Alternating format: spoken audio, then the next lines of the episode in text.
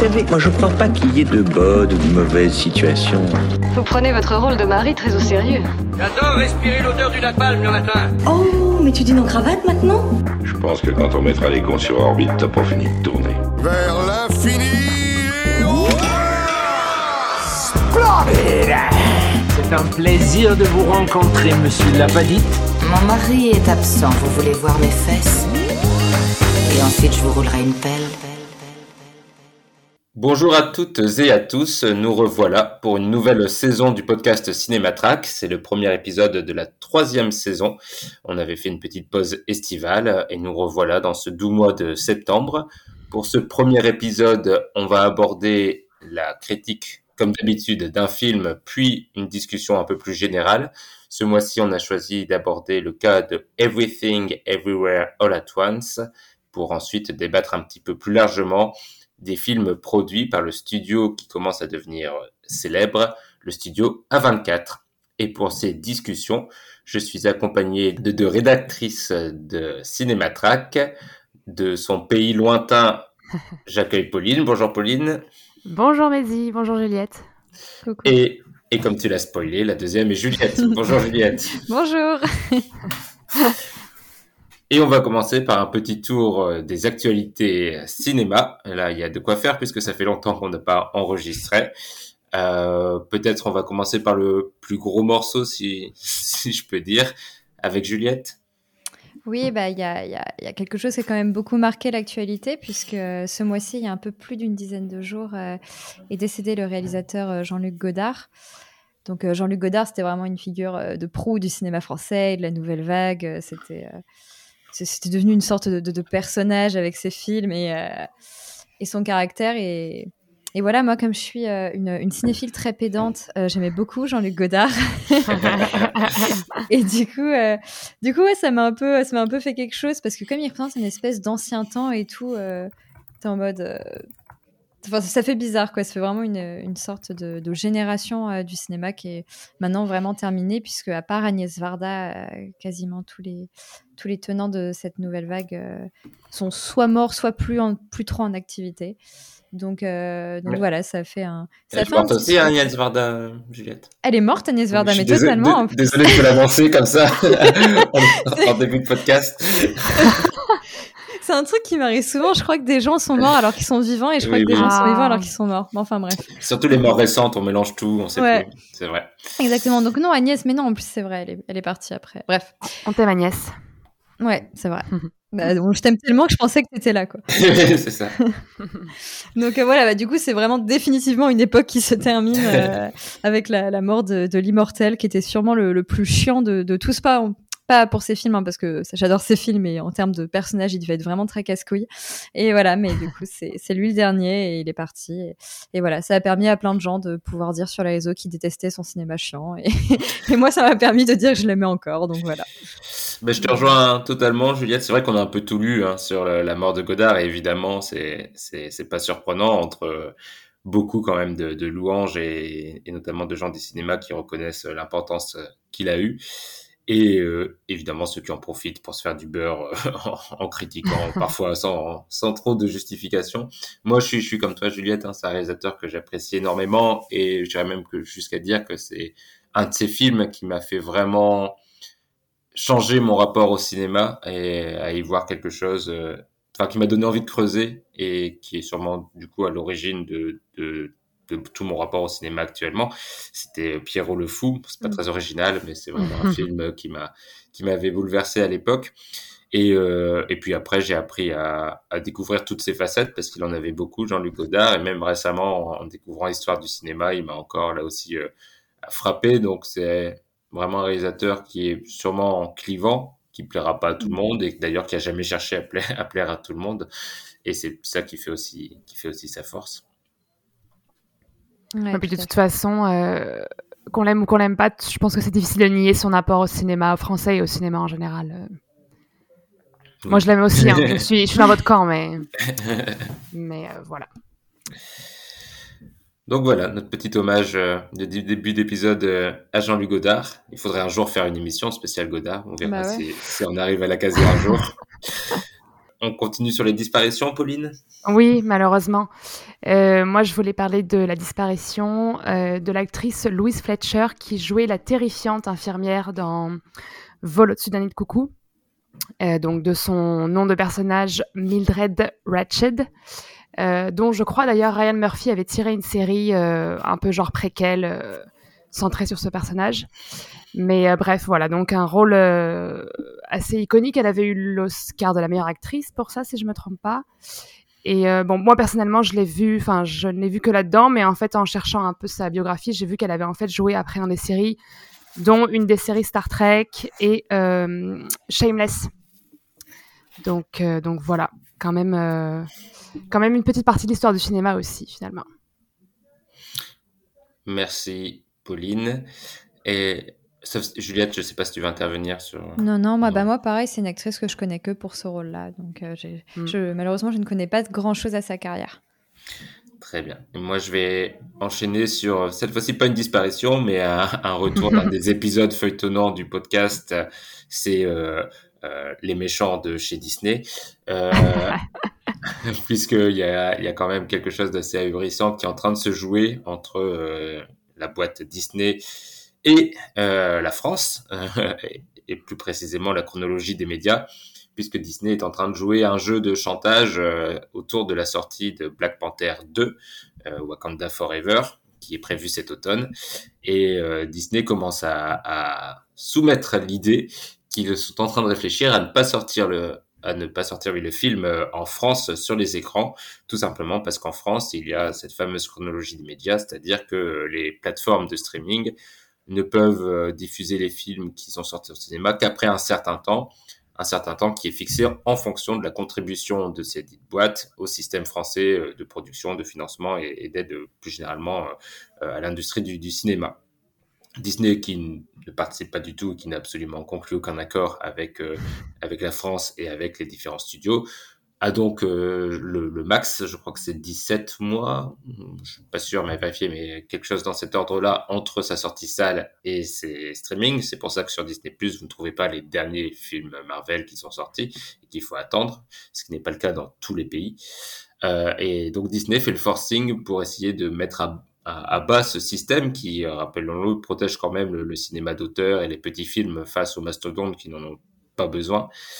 Euh, et c'est assez inquiétant, je trouve, euh, que Disney utilise sa position de force, sa position dominante dans la production de blockbusters actuellement, et aussi le rapport un peu particulier qu'il a avec les fans, c'est-à-dire que euh, on se surprend ou pas, je sais plus si on est surpris maintenant, à avoir des meutes de, fans euh, défendre Disney contre euh, la France, contre le système français qui est injuste, etc. il faut évidemment tout libéraliser et laisser Disney mettre euh, ses contenus quand il veut sur sa plateforme, au risque de faire écrouler un système qui est quand même assez reconnu en France, qui a évidemment ses limites, mais euh, qui, qui, produit quand même beaucoup de, de beaux films. Donc euh, c'est inquiétant parce que on se dit que je suis pas sûr que si on faisait un sondage, euh, beaucoup de personnes soutiendraient la chronologie des médias face au monstre Disney, peut-être parce qu'il y a un manque de pédagogie aussi et qu'on s'y mm. prend mal pour expliquer les tenants et aboutissants de ce système. Et Disney en profite pour faire son beurre et se lancer dans une, une guerre dont il sait qu'il peut apparaître en termes d'image comme le héros, ce qui semble un peu paradoxal. Donc en espérant que ça ne soit que des menaces en l'air pour l'instant. Ouais, j'espère aussi, parce que c'est un peu embêtant, et comme tu dis, euh, finalement, il y a beaucoup de gens qui en finissent par, euh, par penser aussi que la chronologie des médias, c'est une mauvaise chose. Mais en fait, comme tu dis, je pense qu'il y a un problème de pédagogie, les gens comprennent pas trop ce que c'est et pourquoi c'est là. Et, euh, et, ce serait bien de ouais peut-être mieux communiquer là-dessus. En même temps je vois pas qui quand et comment. Mmh. mais euh, mais voilà mais c'est c'est un problème parce que c'est assez important. Et puis euh, personnellement je déteste Disney et tout ce qu'ils font. Donc du coup j'ai pas très envie qu'ils gagnent ce truc là parce que parce que déjà qu'ils participent pas mal à à une certaine destruction du cinéma. Ce serait dommage qu'ils continuent à le faire quoi Très bien, on a fait donc le, le tour des actualités euh, qui étaient, euh, ma foi, quoi. Peu, réjouissantes ce mois-ci. Espérons que ça ira mieux pour le prochain épisode. Euh, et on va pouvoir passer au gros morceau de cet épisode, la critique du film Everything Everywhere All at Once.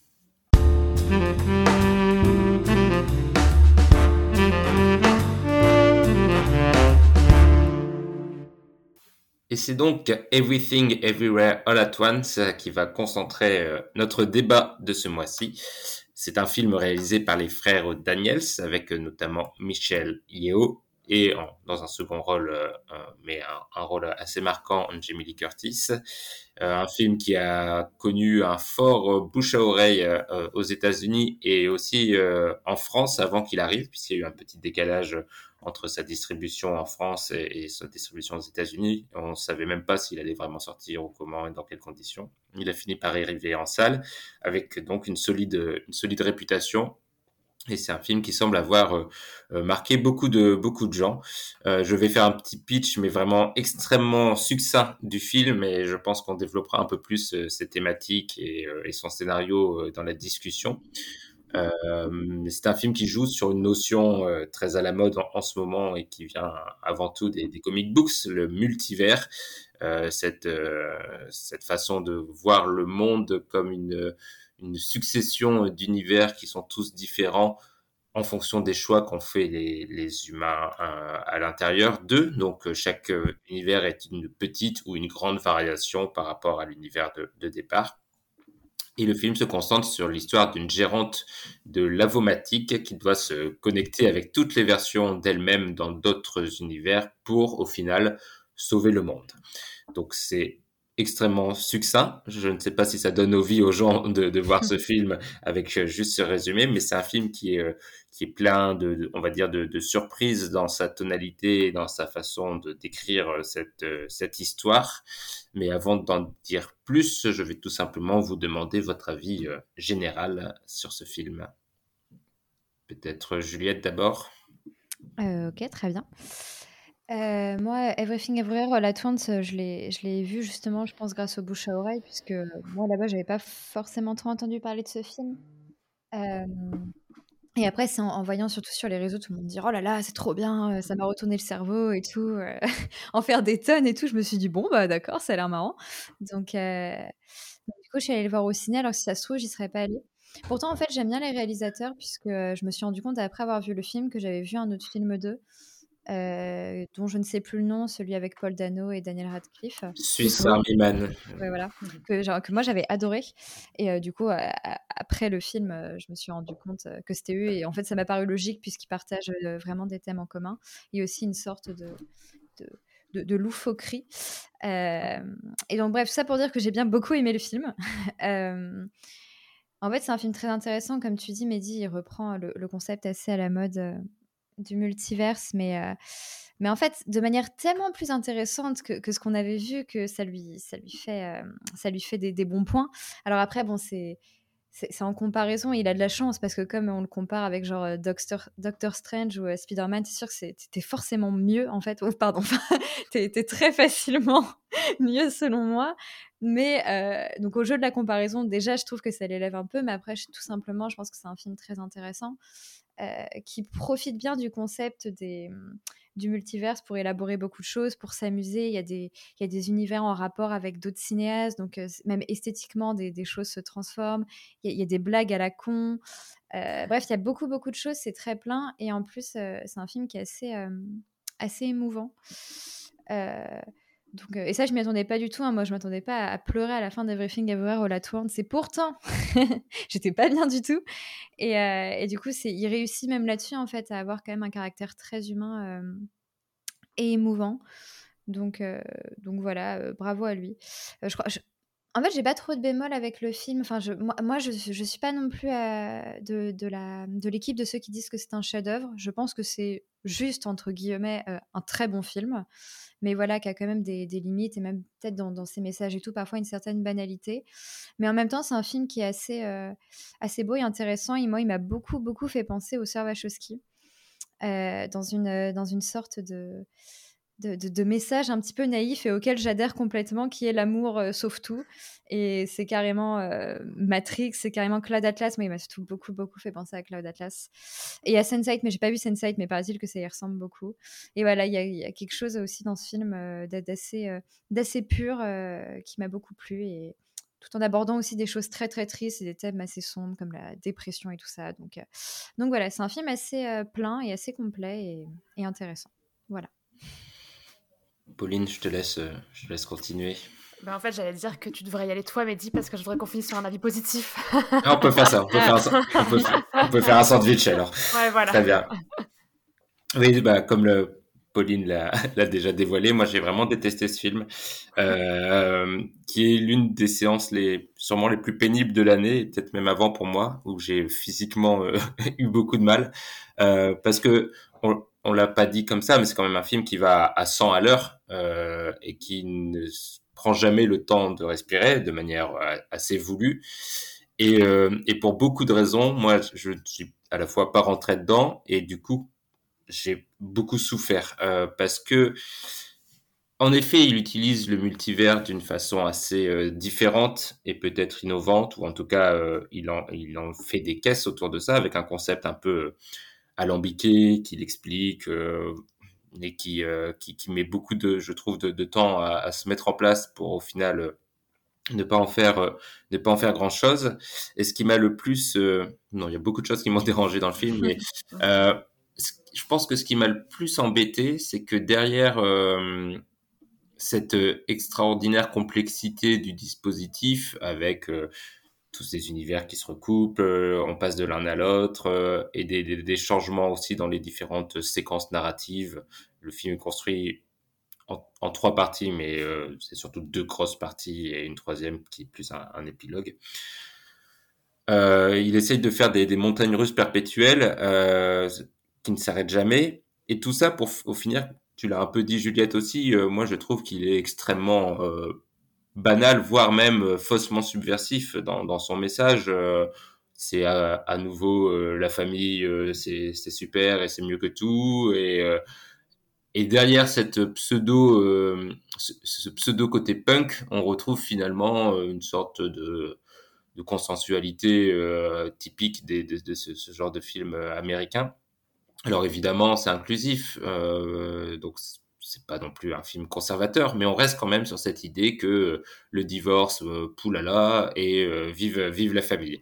Bon, euh, ça, tout ça pour ça, au final, pour une, une, une fin aussi aussi guimauve, moi ça m'a ça m'a vraiment ça, ça, a été le pompon, on va dire, que le, le film finisse sur ça. Et surtout aussi, ce qui m'a dérangé, et mais ça c'est peut-être mon côté euh, snob ou je sais pas, mais euh, j'ai trouvé l'humour vraiment. Enfin, j'en pouvais plus quoi. C'était euh, moi le, la scène où euh, où tout le, ressort comique c'est euh, oh là là regardez des hommes qui se mettent des godemichés dans le cul. Bon, c'était c'était c'était un peu un peu trop pour moi. et surtout, ça insiste énormément. C'est quand même un film très forceur. On a un univers où ils ont des doigts en forme de saucisse, qui déjà, bon, à la limite pourquoi pas une première fois, mais on le revoit, je sais pas, dix fois dans le film, dans des scènes entrecoupées, et, et, à force de toujours revenir sur ces mêmes, euh, ces mêmes euh, gags ou ces mêmes, euh, ces mêmes concepts, le film est aussi, et ce sera mon dernier reproche, euh, énorme, beaucoup trop long. quand la première partie s'est terminée, et qu'on a eu le bandeau de la deuxième partie. Alors en plus à l'époque, je pensais qu'il y avait trois parties à peu près équivalentes.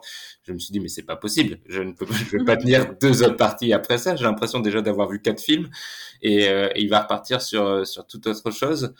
Et, et effectivement, ça du coup, ça m'a ça j'ai passé toute la deuxième partie du film à demander mais quand est-ce que ça allait finir? Et euh, ça a été euh, un, un, soulagement physique quand le générique défilait. Donc euh, oui, je, je, je, peux dire que j'ai que j'ai détesté, mais euh, comment dire, je peux comprendre le l'attrait qu'il peut avoir et le fait qu'il soit en effet différent, original par rapport à des grosses productions type euh, Disney Marvel et, et je pense que c'est aussi ça qui fait son succès, c'est ce côté bulle d'air euh, rafraîchissante dans un, un marasme de, de des, des, films un peu de blockbuster euh, général. Ce qui n'empêche que j'ai quand même préféré Spider-Man. attends. Mais alors, attends juste, euh, j'ai le droit d'intervenir? Oui, vas-y. Et après, on laisse non, Pauline. Oui, après, bien sûr. Non, juste un truc. C'est marrant quand tu, quand tu parles des gags qui s'étendent. Parce que je suis d'accord avec toi, le, le, gag des plugs anal, bon, euh, il, est, un peu long. Clairement un peu long. Et pas si drôle. Mais par contre, c'est par Moi, je te morte au... de rire, quoi. mais par exemple, par rapport aux doigts saucisses ou à, ou à, ou à l'autre blague avec euh, euh, Raccoon Tatoon, là, ah, là, ce que je trouve très intéressant dans le film, c'est qu'au début, tu crois que c'est des gags qui s'étirent, mais après, en fait, ça devient émouvant. Et moi, je les ai pas du tout vus comme des gags qui s'étirent, mais, quand, mais comme comment un gag, en fait, va devenir un truc sérieux et émouvant. Enfin bref, voilà. Du coup, c'est marrant. Bref. Pauline. Oui, non, je voulais juste réagir aussi à ce que tu disais. Donc, je suis d'accord avec toi. En fait, je pense qu'il y a clairement un côté rafraîchissant et vraiment le, tu vois, le côté genre ah ok, on peut encore faire des films un peu différents au cinéma en 2022. Genre, enfin, moi, vraiment, c'était c'était un peu une respiration ce film. Et d'ailleurs, c'était une de mes meilleures séances de l'année parce que les gens étaient hyper bah, enfin, réagissaient vachement en fait au film. Donc soit ça riait beaucoup, soit justement c'était très ému et t'entendais plus rien. Et euh, j'ai comme bah oui. Et c'était même pas un truc de festival en fait, c'était juste une séance de cinéma normale. Euh.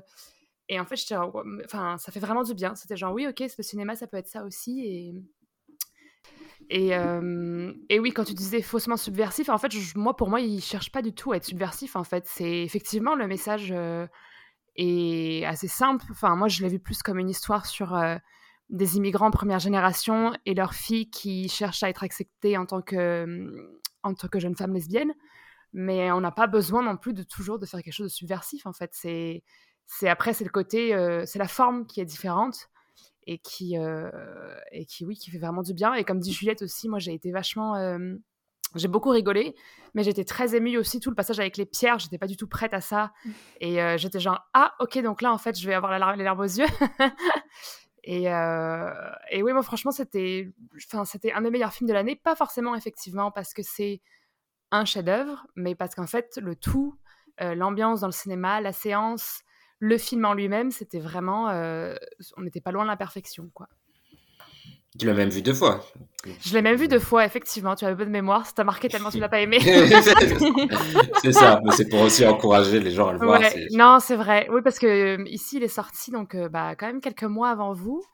Et moi, pour le coup, j'avais été assez. Euh, enfin, la bande-annonce m'avait vraiment attirée, donc je savais que je voulais aller le voir de toute façon. Et la deuxième fois, je suis retournée, et bah pour je sais plus qui, mais en tout cas, j'y suis retournée. Euh, et, avec grand plaisir aussi, même si forcément il y a moins l'effet de surprise euh, de tous les gags et toutes les histoires imbriquées les unes dans les autres. Euh, voilà. Oui, bah on va pas trop en dire, je pense, sur le scénario parce que ça sert à rien de spoiler. C'est pas, c'est pas essentiel à l'analyse là qu'on va en faire dans cet épisode.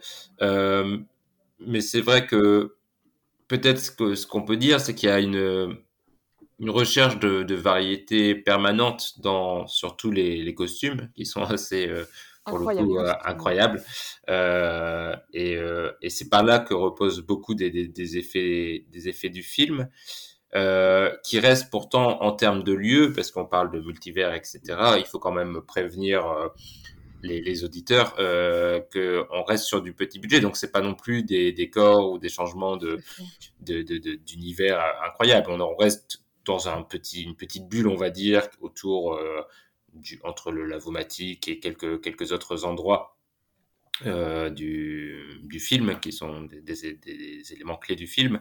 Donc il ne faut pas s'attendre à un énorme blockbuster avec beaucoup d'effets. C'est un film assez resserré, mais qui réussit à tirer son épingle du jeu par une innovation constante, que ce soit dans les, les personnages, les, les, costumes, etc., qui crée cette, cette illusion de de, grande variété. Oui, absolument. Et, et, dans le film en soi, donc qu'est-ce qui, qu'est-ce qui vous a particulièrement plu euh, dans la façon dont il traite euh, justement cette question de, de la famille ou, ou peut-être euh, de la relation lesbienne de la fille qui a du mal à, l'annoncer, enfin à son grand-père, ou, et je pense que c'est ça le, cœur de ce que le film essaye de dire, c'est la relation entre la, fille et la mère, quoique entre les parents aussi. Je, voilà, parmi tout ça, qu'est-ce qui vous a touché? Le, film a, plusieurs cœurs émotionnels. C'est marrant, enfin, comme tu fais remarquer, euh, c'est difficile de savoir euh, quel est le plus important pour le film. Je suppose un peu tout. Euh, c'est intéressant quand tu as dit que c'était un film qui avait tendance à te dire bon, mieux vaut euh, essayer de s'accrocher à un mariage que divorcer, euh, machin et tout. Parce que quand tu l'as dit, je me suis dit, hein, c'est vrai, mais c'est pas vrai, mais j'ai pas d'argument pour le c'est pas vrai. parce, que, parce que le film, en fait, se montre aussi beaucoup de multivers où elle est pas. Euh, où elle n'est pas forcément avec lui, elle peut être avec quelqu'un d'autre, ou voire éventuellement seule, même s'il y a quand même une idée de destin un peu dans le film, il y a quand Mm. même il y a un, un univers très précis, on voit qu'elle n'est pas avec lui et tout. C'est vrai que le film est là-dessus, mais en même temps, il te laisse quand même une, d'autres possibilités plus ou moins plus ou moins possible. Et, euh, et moi, j'avoue que c'est peut-être ça, moi, qui m'a le plus, euh, qui m'a le plus ému. C'est, euh... mais moi, c'est mon côté un peu naïf et à nouveau fan des Wachowski, hein, en mode non, mais si on s'aime, l'amour sauvera tout, c'est bon, tout va bien. et, et, et, ouais, il y a des répliques qui, ont, qui, ont, qui ont frappé en plein cœur et, et j'ai trouvé ça, trouvé ça très beau. Après, le, le, côté émotionnel avec la fille est très réussi et, et très beau aussi. mais comme il arrive après, il me semble. Mm. Euh, il m'a il m'a un peu moins cueilli je sais pas comment dire il m'a il m'a il m'a j'ai trouvé ça assez émouvant aussi mais c'était peut-être un peu redondant en fait d'une certaine façon euh, parce que le, le, les messages se ressemblent un peu en un sens et de toute façon je pense qu'ils participent au même message global mais finalement il y avait une double couche euh, qui, qui, qui le rendait peut-être un peu moins fort mais bon après ça m'a quand même beaucoup ému aussi redondant et attendu aussi c'est ça qui est un peu dommage c'est que dans les premières scènes on nous présente euh, sa fille qui a du mal à expliquer à son grand-père euh, et sa mère qui refuse de le dire, bah, on sait très bien comment va finir le film. Et donc, euh, quand ça arrive à la fin, on fait bon, on y est. Mm. Oui, c'est vrai que tu as raison. Moi, je savais qu'elles allaient se réconcilier. Pour le mariage, j'étais pas sûre. Donc, tu vois, comme quoi. Pauline euh, Oui. Ben, moi, en fait, je suis en train de me dire que je pense que ce qui m'a le plus ému, c'est le personnage de Michelle Yeoh, en fait, dans le sens que bah, de toute façon, elle est au cœur de, de toutes les de toutes les relations de ce film. En fait, c'est la fille avec son père, la femme avec son mari, la mère avec sa fille, et juste essayer de la voir tenir tout ça à bout de bras. Euh, et en fait aussi, euh, comment dire, c'est le décalage entre ce qu'elle pense être une vie réussie et ce que finalement tu dois concéder entre guillemets pour euh, ou juste réaliser en fait que, que tout que tu n'as pas à, tout tenir à bout de bras de un et que tu tu, tu as, le droit d'échouer quelque part aussi. Et en fait, c'est même pas forcément des échecs, c'est juste, ben, tu peux pas, tu peux pas, euh, comment dire, euh, de un, réussir toutes les parties de ta vie, et de deux, en fait, juste lâcher du lest de temps en temps, ça va, ça va faire du bien aussi. Et euh, ouais, c'est, je sais pas, bah, juste c'est ça, la trajectoire un peu de, de cette femme euh, qui, autour de laquelle tout s'écroule, et en fait, pas tellement. ouais, c'était. Puis bon, Michelle Yeoh, quoi je veux te dire, euh, c'est quand même une actrice, euh, moi que j'adore personnellement, et, et voilà, ça m'a fait trop plaisir de la voir dans ce rôle-là, donc euh, c'est mérité. Surtout que c'est un rôle, entre guillemets, courageux pour un, ce type mm. de film, puisque c'est rare les films qui nous d'action qui nous ouais. montrent une femme de une soixantaine d'années, je sais ouais, plus l'âge de Michel Yao, ouais, mais euh, dans un milieu, donc on l'a dit, euh, asiatique, euh, issu de première génération d'immigrés. donc c'est un personnage assez atypique et, et, jamais le film ne recule à la mettre dans des scènes d'action et, et, en faire aussi un, un vrai film divertissant au sens mm -hmm. le, le, plus noble du terme, c'est-à-dire que c'est quelque chose d'assez différent de ce dont on a l'habitude de voir. Et pour ça, euh, moi qui n'ai pas aimé le film, j'avoue que j'étais très content, euh, surtout au début, quand ça s'installe, quand on, mm le film met cette atmosphère un peu de femme débordée, euh, euh, de charge mentale très forte, euh, et qui n'arrive pas à prendre le temps d'exprimer ses émotions ou de ou de voir ce qui l'entoure, c'est-à-dire son mari. Euh, c'est vrai que ça, je trouve le, le, tout le début du film et cette ambiance hein, dans ce lavomatique euh, très très intéressante. Elle a 60 ans, j'ai vérifié, pile poil. Ah bon, ben voilà. Bravo. Donc, euh... et, et sur ce... J'ai perdu le fil. Je vais parler de Michel Yao. Le. Non, bah, moi, peut-être juste moi sur les, sur les émotions, je, je dois avouer que c'est ce qui m'a aussi euh, empêché de profiter vraiment du film, c'est que j'étais trop enseveli par tout le reste, par cette, euh, cette euh, avalanche de d'idées pour être ému. Euh, Il y avait trop de, de changements à la seconde, il y avait trop de...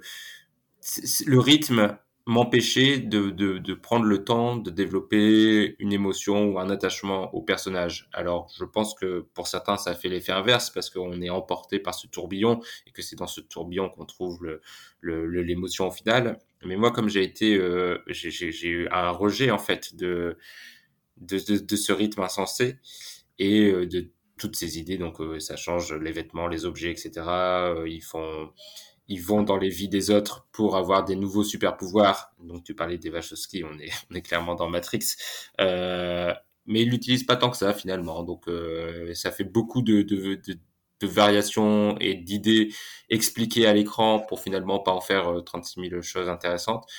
Et donc tous ces parcours un peu artificiels du film m'ont empêché moi d'avoir ce que vous avez décrit, c'est-à-dire cet attachement pour les personnages et pour euh, certains de leurs euh, certaines de leurs euh, évolutions et je pense notamment je pense que celui qui évolue le plus ou parce que la fille, bon, c'est pas, pas si, euh, comme on l'a dit, ça arrive un peu en bout de course du film, mais c'est la relation entre la, personnage principal et son mari, qui est présenté comme un, type gentil, euh, mais, euh, mais pas très, pas très dégourdi, et qui en fait pas le mari idéal.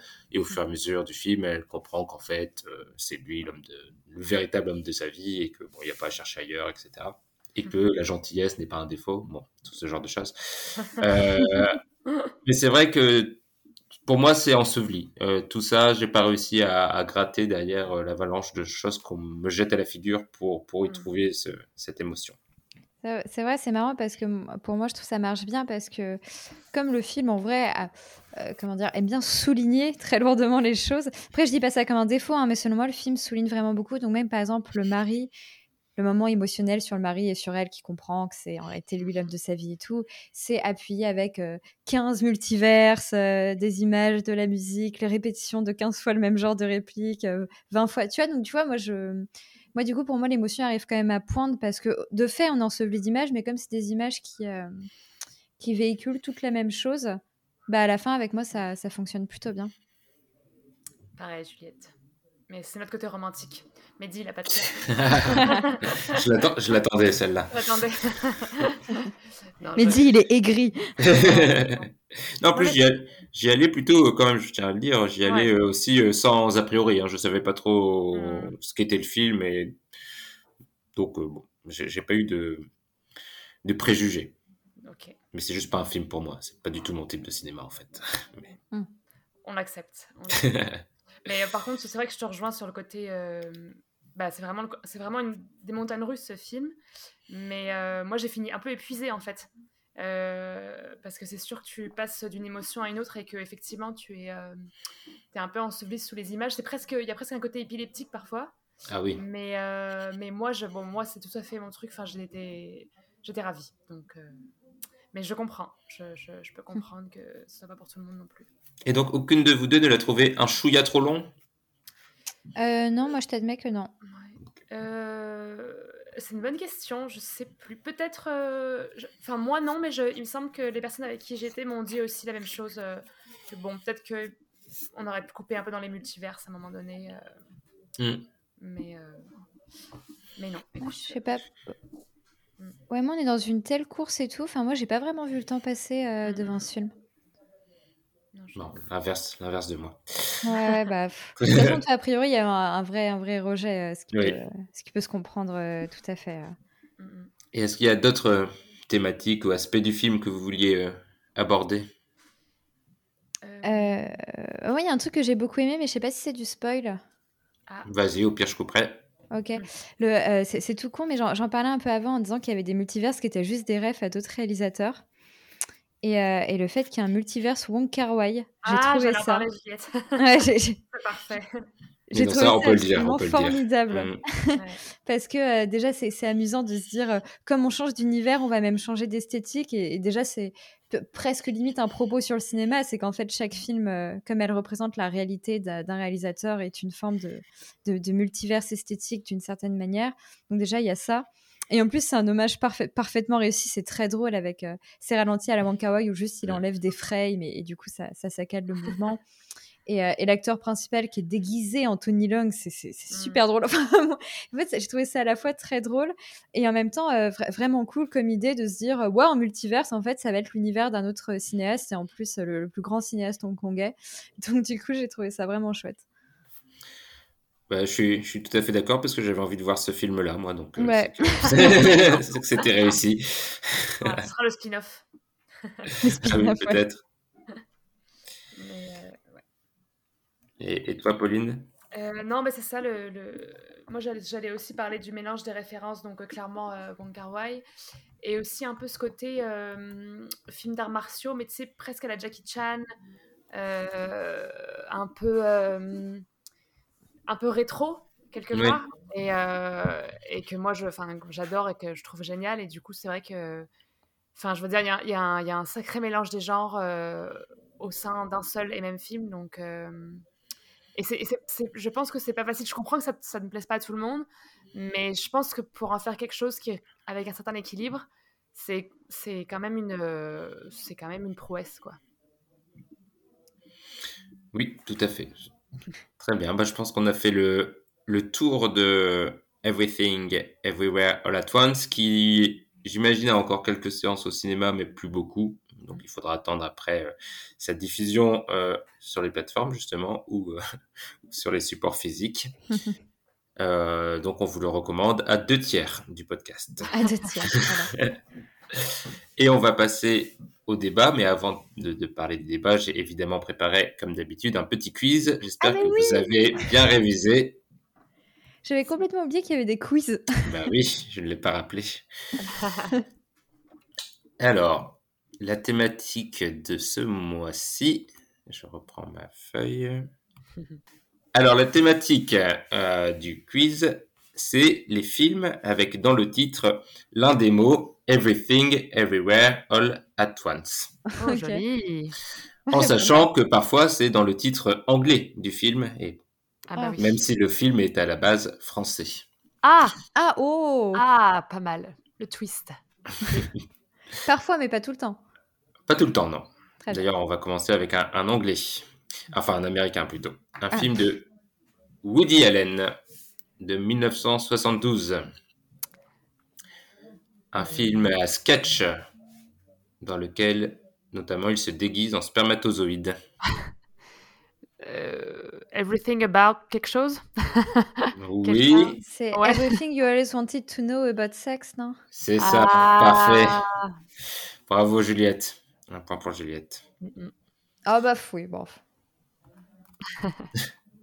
Deuxième, un film français cette fois-ci Mhm. de François Ozon avec André Dussolier qui incarne une personne malade qui demande à ses filles de l'aider à mourir. Ah ça c'est son dernier film, je crois, mais je sais plus comment il s'appelait ce truc. Euh, Ah, c'est Everything's Gonna Be Alright Non, pas Everything's Gonna Be Alright. Euh, Tu peux le Everything is dire en Alright. français, hein. Tu peux le dire en français. Non, mais en fait, je, je l'ai pas en français, je pense. Ah d'accord. J'avais oublié que, que Euh, Pauline était. euh, Non, mais je sais plus. euh, je, je sais pas en mais- français. Mais c'est un peu ça, oui. C'est c'est- tout, Ouais, tout s'est bien passé. tout s'est bien passé en français. Ah, tout s'est bien passé. Et Ah, everything merci, went parce fine. Ah, non, mais tu vois, j'avais j'avais ni l'un ni l'autre en fait. Ouais, mais grâce à ton, à ton idée de traduction anglaise, le titre Ouais. français m'est revenu. Donc, euh, Bon, bah voilà. Bravo.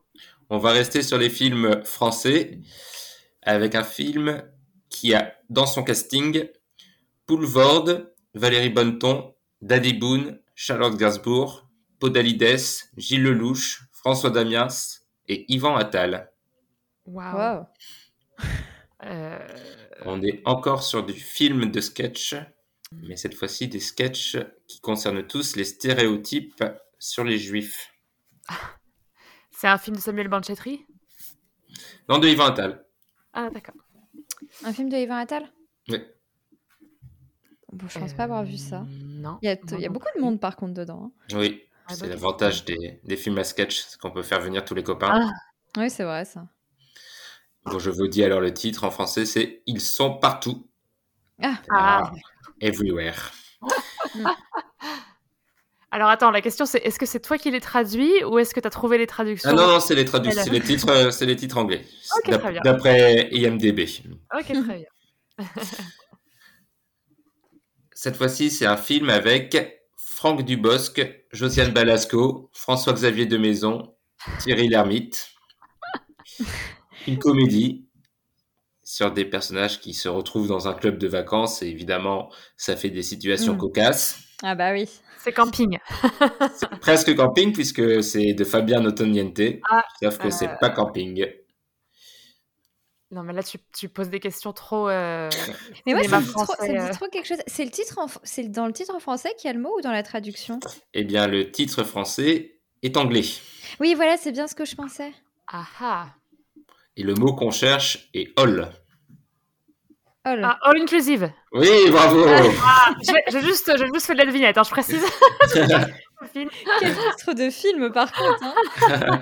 Bra- Bravo Pauline, tu vois que tu connais bien le cinéma français. Ah ouais. En plus, tu connais le cinéma français qu'on veut connaître, quoi. Oui, Ah c'est bah ça, là, le top du euh, top. C'est ma culture générale qui, qui clairement a pris un, un autre niveau, quoi.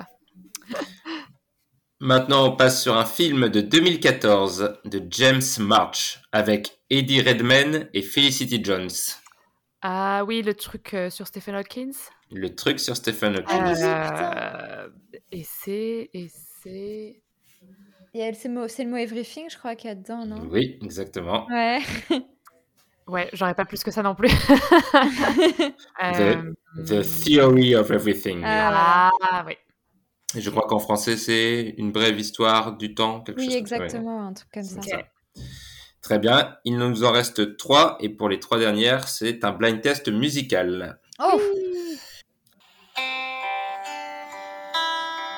Ah, c'est le film, c'est la comédie musicale, là L'irlandaise, trop belle, là. Euh, C'est Once. Oui, bravo. Pardon, c'est vrai que j'ai oublié qu'il fallait pas parler. C'est pas grave. J'ai senti que ça, ça venait du cœur, donc euh, pas de souci. Renaud J'ai va être très content. titre, quoi. Euh, oui, c'est Once, euh, un petit hommage à Renaud, en effet, Ouais. qui aime beaucoup cette chanson, notre rédacteur en chef. Et bravo Pauline d'avoir trouvé la Bah, deuxième. j'ai, j'ai beaucoup écouté la, la, la BO de ce film quand c'est sorti. Donc, euh, d'ailleurs, quelqu'un a gardé mon DVD. c'est un, message. C'est un message, ouais. Si tu m'entends.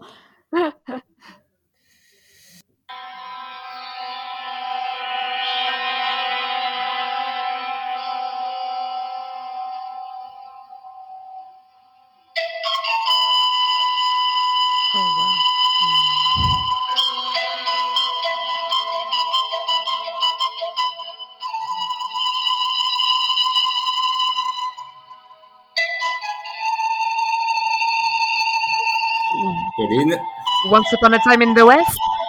presque. Attends, il y a quoi d'autre? Once Upon a Time in America? Oui. bravo. J'étais en mode, c'est sûr que c'est du Ennio Morricone, mais Oui. je sais pas quel film. Ah ouais, c'est ça le problème, c'est que c'est reconnaissable, mais après, bon, il y a quand même pas mal de films. Donc, Et pour la dernière,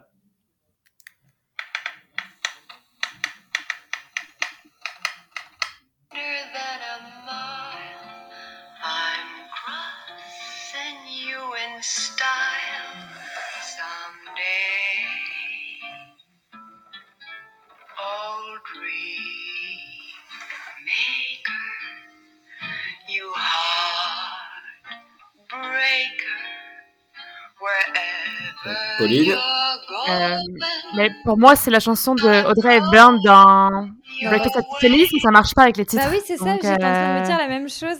eh bien si, parce qu'il y a hâte, c'est le dernier mot qui nous manquait dans le Ah titre. non, Je l'ai eu en une seconde si c'est le cas. Ah, hein. t'exagères ah bah, c'était Ah. les règles. Hein. Bon bah désolée Juliette, je suis allée en Ah bah mode non, bon, c'est bizarre, mais... moi, je- moi, tu sais, moi j'ai même pas tenté le coup, tu vois, j'étais en mode, bah non, bah, c'est pas ça, mais c'est bizarre, c'est vraiment ça. Donc bravo, vous avez trouvé tous les, tous les films, donc euh, félicitations à vous. Et, euh, et on va pouvoir maintenant passer au petit débat autour de A24.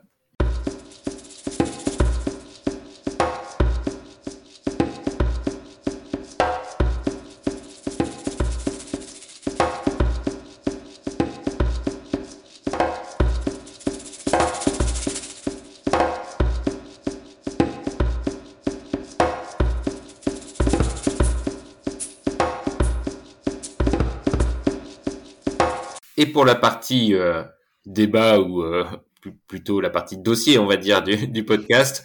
On va aborder plus largement les films de la boîte de production qui euh, nous a gentiment fait créer le, film dont on a parlé, Everything Everywhere All at Once.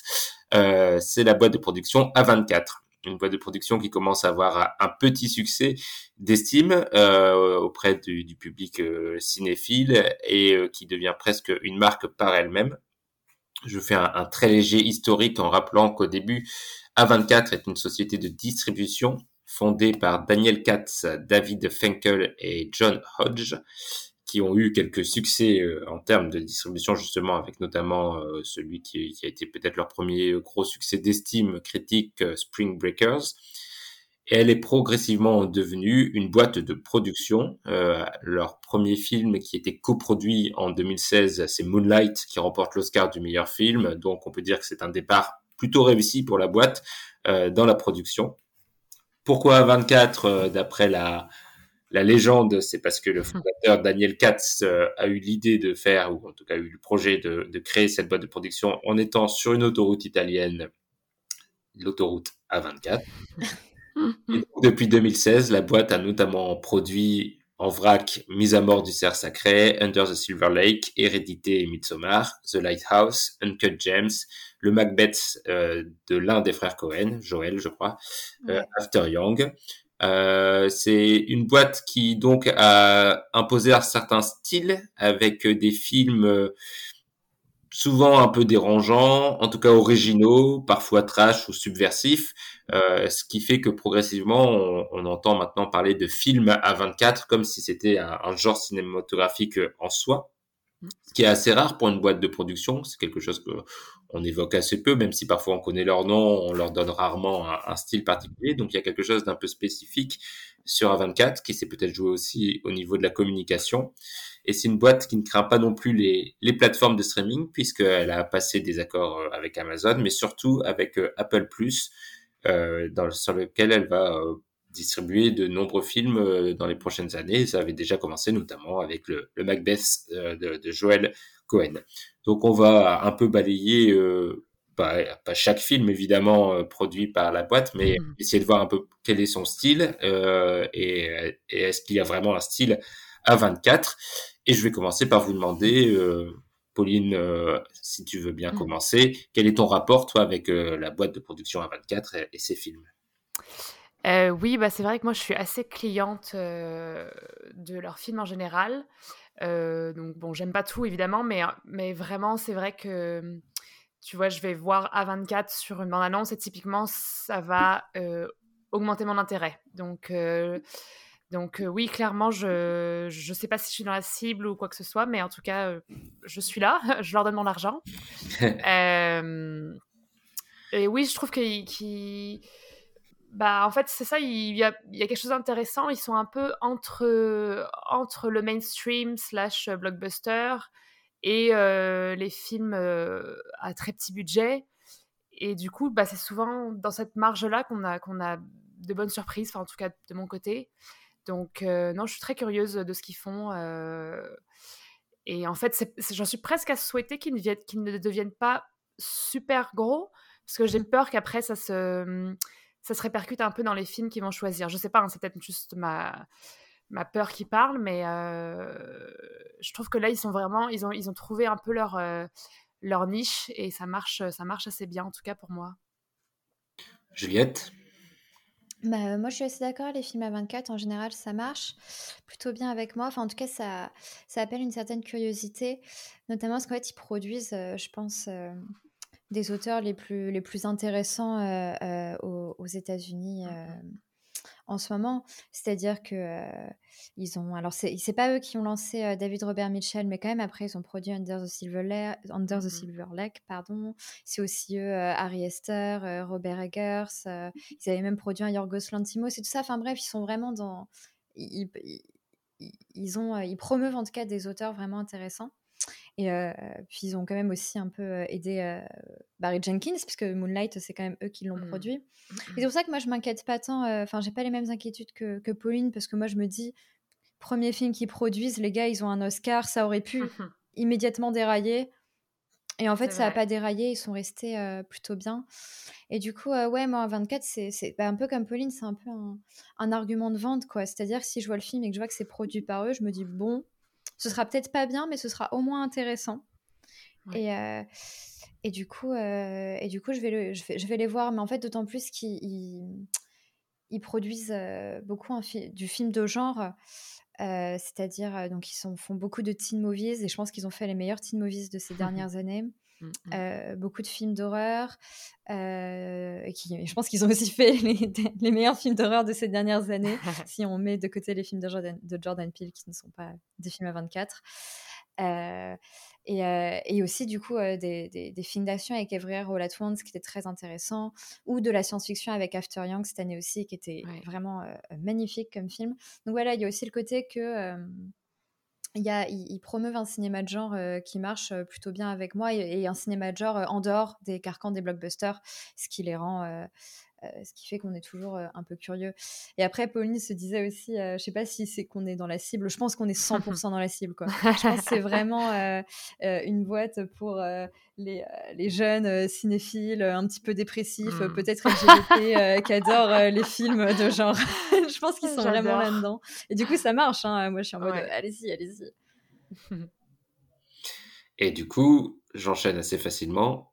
Oui. Quel est votre préféré des productions de A24 Bah attends, et toi, Mehdi, tu nous as pas dit? C'est quoi ton rapport à. Ah bah oui, moi je l'avais un, un- un poil dit dans l'intro, mais c'est vrai que euh, bah moi je, je suis comment dire, je pense que je suis passé à côté assez longtemps. C'est-à-dire par, par exemple j'ai vu euh, Mise à mort du sang sacré, j'ai vu Under the Silver Lake sans savoir que c'était à 24 ou ce qu'était à 24. Pareil pour Moonlight que je que je savais. Après c'était leur premier film donc j'avais pas fait gaffe à l'époque que c'était euh, cette boîte là qui qui produisait. Euh, j'ai raté euh, le phénomène hérédité quand il est sorti, qui était, je pense, l'un des, des, des plus gros euh, révélateurs un peu de, de leur style, euh, avec l'éclosion d'Ari Aster. Et c'est là que j'ai rattrapé un peu ces derniers temps, où j'ai vu, je crois, l'année dernière ou en début d'année, j'ai rattrapé à la fois Midsommar, The Lighthouse, Uncut James, je l'avais vu à l'époque, et c'est là que j'ai commencé à me faire un peu une idée de de ce qu'ils font et, et de qui ils étaient. Donc plutôt un, un rapport positif euh, sur euh, sur leur film, même si je ne pense être moins peut-être la cible que, que vous deux, parce que je suis plutôt méfiant moi des films de genre et aussi je suis très peureux, donc euh, les films d'horreur c'est pas c'est pas du tout mon truc, mais euh, mais j'ai quand même eu, euh, enfin on en reparlera, euh, il y, a- il y a pas mal de films qu'ils ont fait que j'ai beaucoup aimé, il y en a beaucoup que j'ai pas vu aussi, hein, donc euh, ça reste ça reste partiel comme, comme avis, mais euh, mais c'est quelque chose qui m'intrigue. Alors je dirais pas que je que je fonce sur tout ce qu'ils qu'ils produisent. Par exemple, euh, je pense qu'un film comme euh, X de T West, euh, dont on a déjà parlé euh, sur le site, euh, et qui parce qu'il est sorti euh, euh, aux États-Unis et au Canada, mais pas pas en Mhm. France. Euh, ça, j'irais quand même pas le voir parce que je suis pas très euh, c'est pas le genre de truc qui m'intéresse, mais euh, mais globalement, c'est quand même euh, une boîte de, de prod qui euh, qui attire ma curiosité, on va dire. Ok. Et donc votre euh, votre film préféré Bah, Vas-y, Juliette, parce que moi, je, je sais toujours pas quoi choisir. Ah, oh Euh, alors moi j'ai longtemps hésité entre deux films, euh, mais qu'ils étaient genre, enfin j'ai pas, comment dire, pour moi c'était vraiment les deux meilleurs, ça il n'y avait pas à discuter. Mhm. Donc j'ai longtemps hésité entre euh, Under the Silver Lake et euh, Midsommar, Mhm. et je pense que c'est Midsommar qui l'emporte, bravo à lui. Bravo, Bravo. on l'applaudit. ouais, c'est très mérité. Ouais, alors moi, Midsommar, en plus, c'est intéressant parce que ça fait partie de ces nombreux films où la première fois que je l'ai vu, j'étais en mode euh, ouais, c'est cool, mais voilà. Et après, je l'ai revu une deuxième fois j'étais en mode oh, mais c'est un chef-d'œuvre. Et, euh, et voilà, du coup, maintenant, je, comme je l'ai revu, je suis dans la phase euh, Midsommar est un chef-d'œuvre. Et euh, ouais, moi, c'est vrai, c'est vraiment mon préféré pour. pour plusieurs raisons, je le trouve très intéressant. Il y a la raison Florence Pugh qui est une raison très Mm. importante. J'aurais, j'ai même pas besoin de dire d'autre chose, je pense qui est absolument exceptionnel et je trouve que c'est un film euh, qui, qui est extrêmement angoissant, extrêmement fort, euh, qui dit des choses euh, très très euh, intéressantes sur l'endoctrinement, sur la masculinité toxique, sur comment euh, un monde euh, qui nous oppresse peut nous faire en fait nous radicaliser d'une autre manière, mais on n'a pas tout à fait tort parce qu'on veut détruire ce qui nous oppresse. Mais enfin, voilà, il y, y a beaucoup de choses très intéressantes. C'est un film qui mélange beaucoup de choses, et même dans les genres. Et, et euh, faire un film d'horreur aussi angoissant, avec une esthétique aussi blanche et lumineuse, C'est euh, assez fort et c'est assez étonnant. Et, et voilà.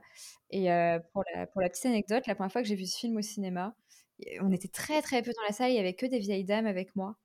Et alors, euh, dans la première scène un peu horrible où des gens sautent d'une falaise, euh, il y a une dame qui a commencé à faire euh, Mais c'est quoi ce film? Et elle est restée jusqu'au bout. Ah. et euh, en sortant du film, genre, je sais pas, je lui tiens la porte et elle me dit euh, C'était super bizarre quand même. Enfin, c'était bien, mais c'était bizarre. un voilà. bon, un résumé. ouais, c'est ça. Elle a bien résumé le truc. Et c'est un film très drôle aussi, hein, euh, Ouais. avec cette parodie des, des mythes scandinaves. Enfin, c'est quand même cette ambiance un peu de, de hippie, mais complètement Mm. Ouais. C'est clair. Euh, Pauline. Euh, moi, j'ai, vraiment du mal à choisir. Clairement, Midsommar était dans mon, dans mon top 5 euh, à 24. Euh, mais je pense que je vais y aller avec Minari. Ah, Donc, trop bien. ouais. Parce que euh, personne n'a vu et n'aime ce film à part moi et toi, du coup, donc je suis contente. Non, mais ça, ça, ça, c'est honteux. Bah, justement, on en profite. Allez voir ce film. Trouvez ce film quelque part. Voyez-le. Euh, je suis en train de chercher juste le nom du réalisateur qui m'échappe. Euh, voilà, donc euh, c'est réalisé par Lee Isaac Chung. Donc, et écrit aussi par lui. Donc, c'est sur une famille coréenne qui immigre aux États-Unis, mais vraiment qui immigre, bah, franchement, un peu dans le. comment dire une espèce de campagne américaine pas du tout, enfin très hostile, pas du tout dans une ville ou quoi. Ils essayent de, de vivre de la culture de plusieurs choses et hum, en fait ça m'avait vraiment ça m'avait beaucoup ému. C'était c'était un très beau film euh, et tous les acteurs étaient vraiment incroyables. Le petit garçon euh, qui, qui, va sûrement euh, continuer, j'imagine. Et évidemment, Steven Yeun, qui est un de mes, un de mes petits chouchous. Mais c'est oui, très, c'est très difficile. Ils ont vraiment beaucoup de films que j'ai que j'ai mis régulièrement dans mes top 10 dans les dernières Eh années. bien. Donc, euh, Eh bien, tu vas avoir une deuxième chance, Pauline, puisque Ah, tu, as, Ouais, tu, parce que tu as Minari est malheureusement, tu as malheureusement triché, pourquoi? Car ce n'est pas un film produit par A24. Ah, c'est distribué seulement? C'est distribué Ouais. seulement. Ah non Bon. Mais après, moi, alors, je, je suis quand même Ouais. contente que t'en parles parce Oui, que c'est trop bien. C'est Eh pour ben, ça que je t'ai pas interrompu. j'ai j'ai quand même euh, réussi à, à en parler. Et ben Oui. sinon, euh, si tu veux, je fais le mien pendant que tu, tu Non, vérifies? mais- Non, c'est bon, tu l'as? va- je- sinon j'allais j'allais partir sur le film de Bob Burnham, euh, Eighth Grade. Ouais. Ça, Donc, c'est euh, bon, ma- t'as le droit. Ouais, c'est bon. Euh, donc ma huitième année en français, euh, qui est un très beau euh, film coming of age, comme on dit, donc euh, sur une jeune fille, une, oui une jeune fille, oui quand même, elle est très jeune, euh, qui est un peu, qui a un côté un peu euh, pas dérangeant, mais euh, un peu malaisant, je dirais, dans le sens où elle est un peu, bah en fait, c'est le, le- le- le malaisant de nos années d'adolescent en fait. C'est très bizarre de de voir une adolescente à l'écran et on se dit ah oui on était quand même un peu un, pas, pas bête mais forcément on faisait des trucs pour se faire accepter des autres que maintenant on regarde avec un œil genre mon dieu genre Mm. euh, pourquoi pourquoi j'aurais fait ça? Et mais c'est quelque chose de très très très touchant et la relation avec son père aussi qui est décrite dans le film euh, est, est vraiment très particulière. Et en fait moi vraiment ma, ma première réflexion à la fin de ce film c'était comment ça se fait que ça soit euh, un homme qui a réalisé ce film? Parce que vraiment je trouvais que c'était tellement bien vu sur euh, les affres de l'adolescence en tant que jeune fille que je- j'avais du mal à y croire. Mais bon c'est Bob Burnham donc euh, il a du talent il a du talent Ouais. qu'est-ce que vous voulez. Ça fera là aussi plaisir à Renaud. oui absolument. Et toi Mehdi? Eh ben moi c'est peut-être euh, le, le film qui fait le moins à 24 du lot. Euh, c'est Moonlight que j'avais euh, Mm. Ah, que j'avais Très beaucoup, bon choix. beaucoup aimé à l'époque. Magnifique. Euh, un film qui qui raconte une histoire euh, entre euh, enfin d'un d'un jeune homosexuel euh, dans la communauté afro-américaine euh, de Miami et c'est un film que j'ai trouvé notamment brillant par son jeu avec le temps puisqu'on le voit à plusieurs euh, périodes de sa vie ce qui nous permet de euh, à la fois comprendre la difficulté euh, que c'est d'avoir euh, d'être homosexuel de manière générale et en plus dans un milieu qui euh, qui ne l'accepte pas ou qui ne veut pas le voir. Mais c'est pas un film misérabiliste, c'est un film euh, tout en beauté, tout en sobriété, avec un, un jeu sur la photographie magnifique et qui extrêmement touchant. Euh, j'avais, je pense que c'est sûrement l'un des derniers grands films à avoir eu euh, l'Oscar du meilleur film, car souvent l'Oscar du meilleur film, en tout Mmh. cas ces dernières années, Mmh. récompense des films un peu, un peu moyens. Euh, celui-là, je l'avais trouvé vraiment très très fort. Euh, bon, j'avais beaucoup aimé aussi La La Land, hein, qui avait failli l'avoir. Oui, mais, euh, mais dans un autre style, je trouve que Moonlight était une vraie réussite et comme un comme premier film de coproduction, euh, parce que je crois que c'est Brad Pitt aussi qui était dans, dans la Oui, absolument. dans l'affaire. Euh, c'est c'est un film assez assez brillant, mais qui est loin de en effet des autres films un peu plus euh, innovants ou euh, punchy euh, de, de A24. Donc je, je suis pas sûr que ce soit le film le plus représentatif de ce qu'ils font, mais c'est celui que j'ai que j'ai préféré. Je, je sais pas parce que dans l'idée, il est quand même un peu dans la vibe justement même euh, d'un d'un Ace Grade de, de Boberman ou, euh, Mm. ou de, Mm. du film de Jonah Hill. euh, Oui, 90s. 90s, qui était très bien aussi. ouais. C'est euh, c'est pas tout à fait pareil, mais tu vois, où... Moi, t'as raison, je vois, je vois ce que tu veux dire, mais je pense qu'en vrai, Moonlight euh, prend tout à fait euh, sa place là-dedans. Enfin bref, tout- moi, c'est un film que j'adore euh, plus que tout aussi. Et moi, je trouve Ouais. que le, le style de Barry Jenkins, en vrai, euh, fonctionne bien avec A24 parce que, par exemple, j'étais persuadée que If Bell Street euh, Cool Talk était un film Mm. A24. Et là, en Mhm. vérifiant, j'étais très surprise de voir que non. Donc, tu vois, parce que sinon, j'étais en mode, oh, bah, c'est lui mon préféré, c'est sûr. Et après, je dis, ah, mais non, mais merde, c'est pas eux. C'est pas non plus A24 qui produit euh, Mufasa, The Lion King et le prochain film de Barry Ah bon? Et ça, ça, ça nous étonne. Ça, tu m'en diras tant, quoi.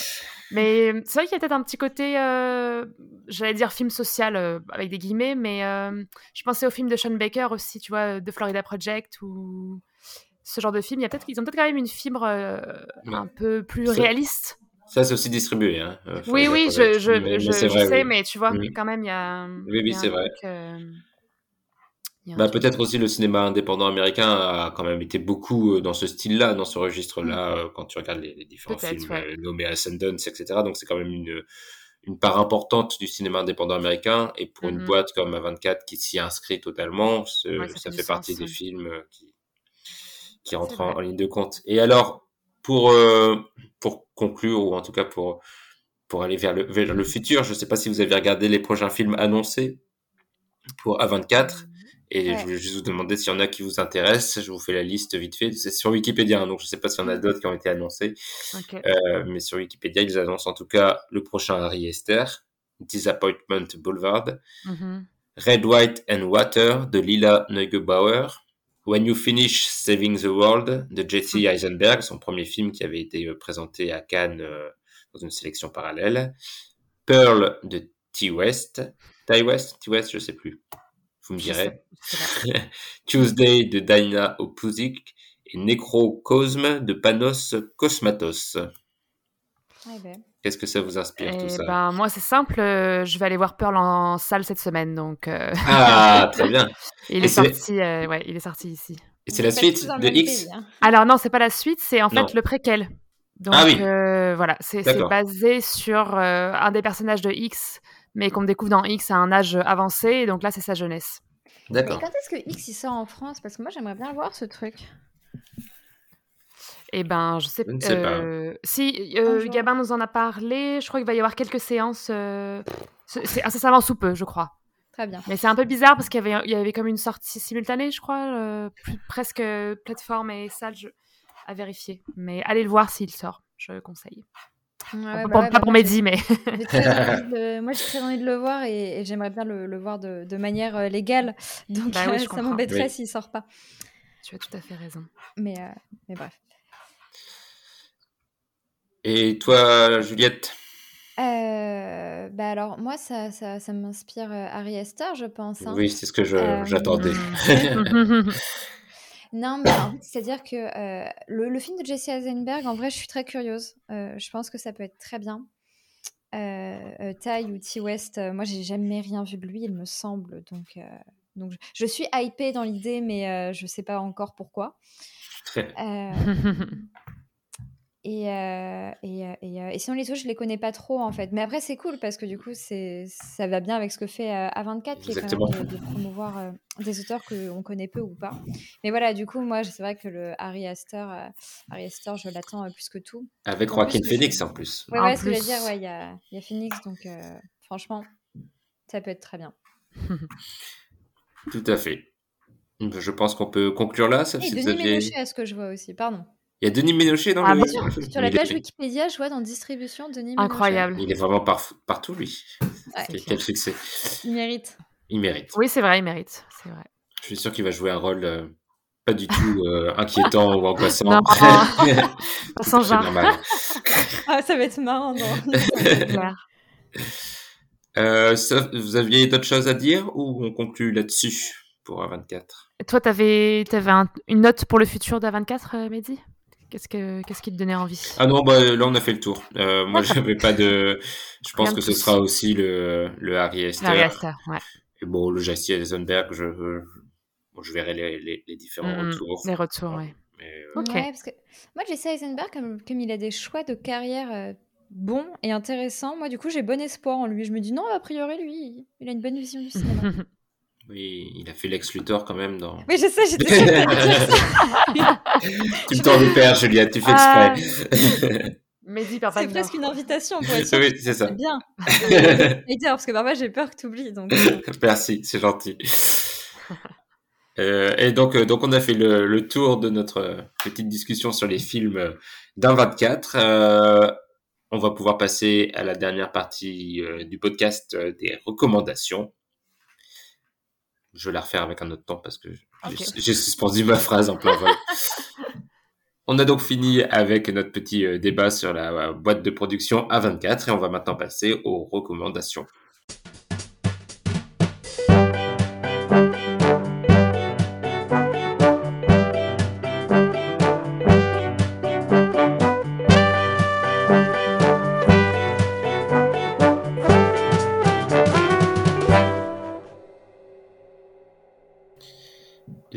Cinématrack, c'est deux films recommandés par chacun des chroniqueurs et chroniqueuses. Un film toujours à l'affiche, au cinéma ou sur les plateformes, et un film sorti il y a un peu plus longtemps. Pauline, est-ce que tu veux commencer avec ton film à l'affiche? Euh, oui, allez. Euh, donc, euh, moi, j'avais envie de suggérer Flea, donc FL2E, qui est un genre de documentaire, mais en animation, euh, sur un réfugié afghan qui s'en va d'abord en Russie, puis euh, au Danemark, et qui raconte ça, en fait, à un de ses amis euh, danois, que, donc, j'ai vu en salle en France quand j'y étais il y a pas très longtemps. Qui, est, qui est vraiment bah, très intéressant déjà et très touchant aussi. Et utiliser l'animation pour ce genre de- d'histoire, euh, je trouve ça toujours très euh, bah, différent en fait et, et dans le bon sens du terme. Euh, donc oui, c'est c'est un film même, je dirais, important. Donc si il est encore en salle près de chez vous, je, vous le, je vous le recommande fortement. Moi, je vais vous recommander. Ah non, je l'ai perdu, je l'ai perdu. Euh. Moi, je vais vous recommander Revoir Paris euh, d'Alice Winocourt. euh, Ah, mais film- merde. Ah, c'est le même? Bon, bah, Ah tu feras, tu feras un, un plus un alors. Euh, Revoir Paris, qui est un film sur euh, les, les attentats de novembre en France et plus précisément ceux qui ont touché les, les cafés. On suit le personnage interprété par euh, Virginie Efira, qui est une survivante et qui, euh, qui essaye tout simplement de vivre avec ça. C'est un film euh, à, très tendre, très dur aussi, euh, par ce qu'il décrit, mais qui est, je trouve, euh, assez intelligent dans la façon dont il le met en scène et l'exprime, à part mon gros bémol qui est le tout début du film, où, euh, on voit, entre guillemets, le film laisse imaginer les attentats en eux-mêmes, et je trouve qu'au début, il fait une sorte de montée en tension artificielle qui est pas terrible, euh, mais c'est que le tout début du film, et tout le reste est plutôt sur, sur comment les, les- gens essayent de survivre à ce type de, de traumatisme. Alors évidemment, c'est un film j'imagine que vous le savez déjà, il faut y aller avec euh, certaines précautions, puisque c'est un film dur sur des événements récents qui ont traumatisé beaucoup de gens. Donc il faut être prêt à encaisser ce, ce genre de choses. Mais euh, je pense qu'il peut faire beaucoup de bien à, à, beaucoup de gens. Juliette, tu veux compléter? Euh, oui, complètement. Bah, après, moi, finalement, je peux, je peux dire un autre film parce que Ah, comme il n'y bah, a pas eu. Non, mais en fait, aussi, je me dis, comme il n'y a pas eu de podcast depuis longtemps, en fait, je peux me permettre même de faire Oui. des films sortis il y a plus longtemps. Euh, mais sinon, oui, juste pour, euh, pour compléter sur Revoir Paris, moi, au départ, j'allais le, le recommander aussi parce que je trouve que c'est un film absolument magnifique et euh, très intéressant. Alors, comme tu dis, il peut être assez dur. hein. Moi, je, je sais que c'était un peu compliqué et je suis aussi tout à fait d'accord avec toi sur la, sur la montée en tension du début, avec parfois un moment une espèce de faux suspense sur les sur l'attentat et tout qui est assez malvenu, je trouve. Mais à part ce point commun, je, je- je trouve le film plutôt plutôt beau et juste et euh, et il est très intéressant et, et c'est aussi un film sur euh, sur ce qu'est le vrai Paris et, et sur la question du du traumatisme commun comme histoire commune et enfin il y, a il y a vraiment beaucoup de choses même euh, historiques, politiques, euh, éthiques euh, que je trouve euh, passionnantes euh, en dehors de tout ce- le propos très intéressant sur, sur le traumatisme individuel.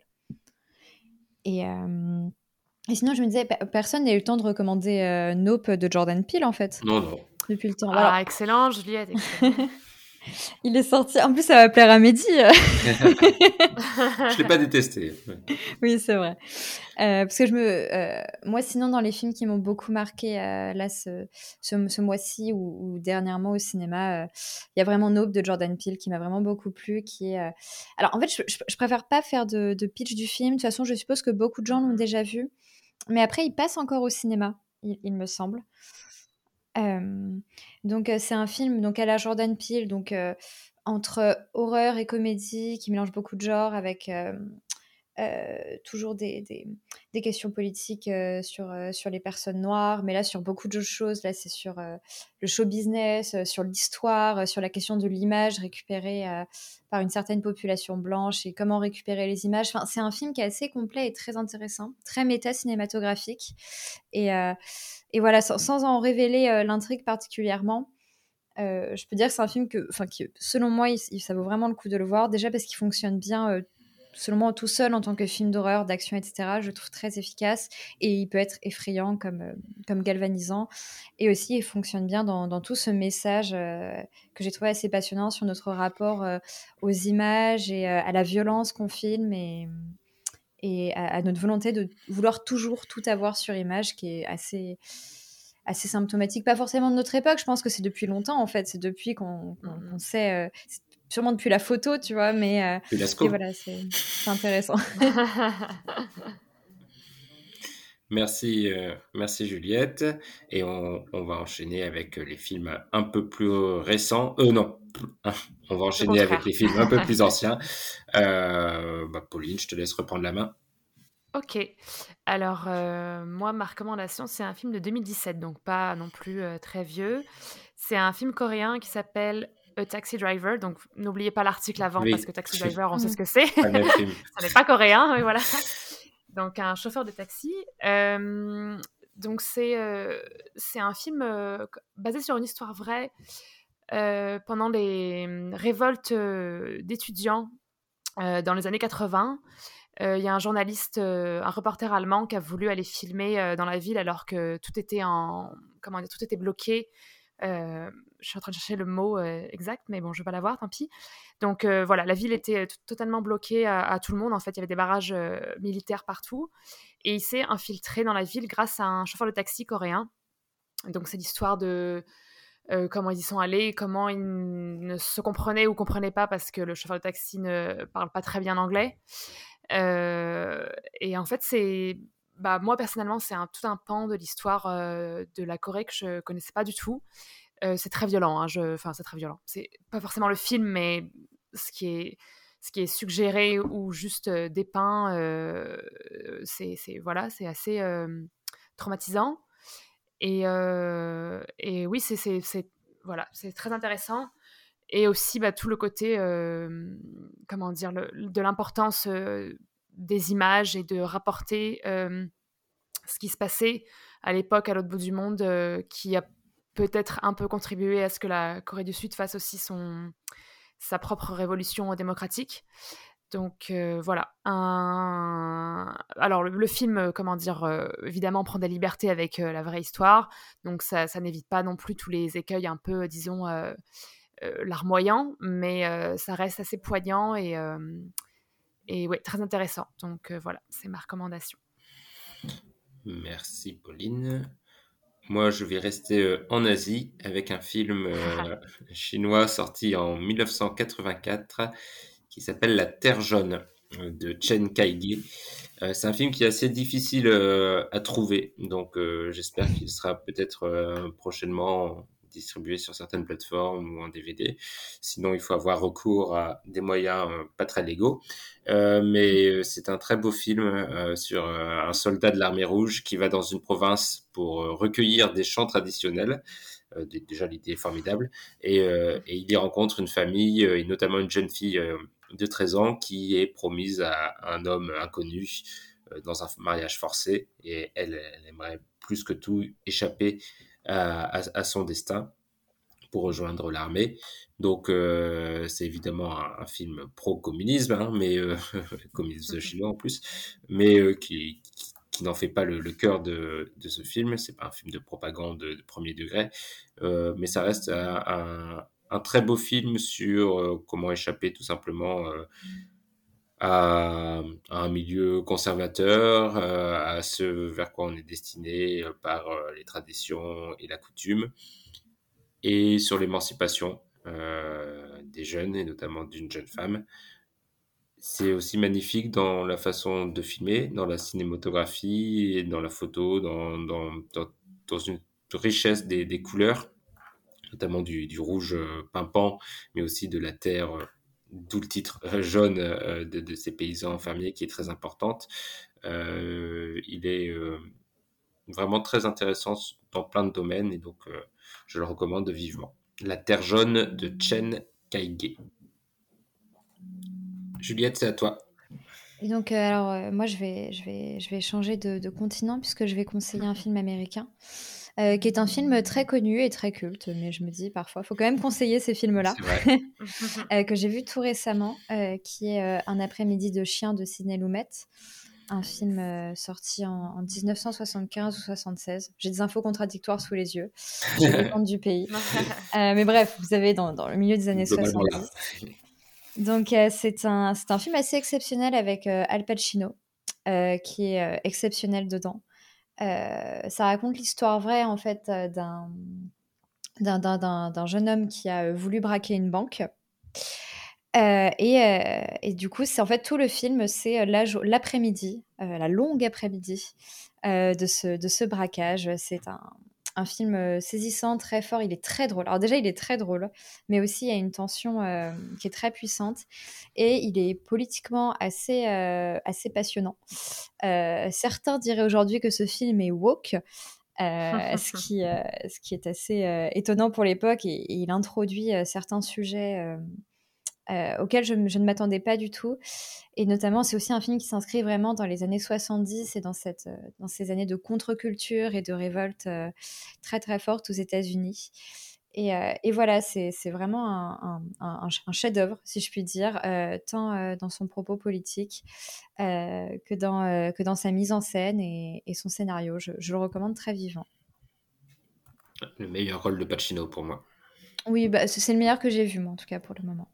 Ah ah, la, la barre est haute en plus. Bah oui, c'est ça. C'est dire. Très bien, bien merci pour, pour vos recommandations et merci plus globalement pour votre participation à cet épisode. Euh, c'est le moment de dire au revoir euh, aux éditeurs. J'espère que cet épisode de, reprise vous a plu. On ne sait évidemment, comme toujours, pas quel sera le prochain épisode puisque nous sommes Cinématrack et, et que nous faisons les choses euh, au à dernier moment. Exactement. Euh, mais il y en aura un prochain épisode pour le, pour le mois d'octobre. Et d'ici là, on vous souhaite évidemment de belles séances de cinéma. Au revoir tout le monde. Au revoir. Au revoir.